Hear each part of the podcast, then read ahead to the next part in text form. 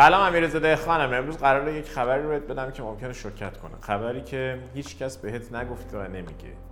این اقتصاد قرار نیست هیچ وقت بهتر بشه. می‌خوام اولین نفری باشم که اینو داره بهت میگه. حالا که داره بدتر میشه چی؟ واقعا اوضاع بده. باید بدونید این اقتصاد خراب نیست. این خود اقتصاده. اصلا اقتصاد همین. این دیگه عادی شده. قبول کنید که داستان همینه. بالا پایین داره. داغون میشه. واقعا اوضاع خراب.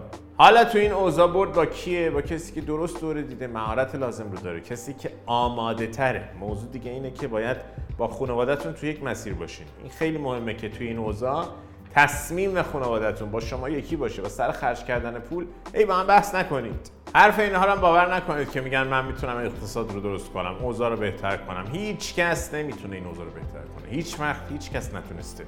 امکان نداره. شما خودت باید اقتصادتو بسازی.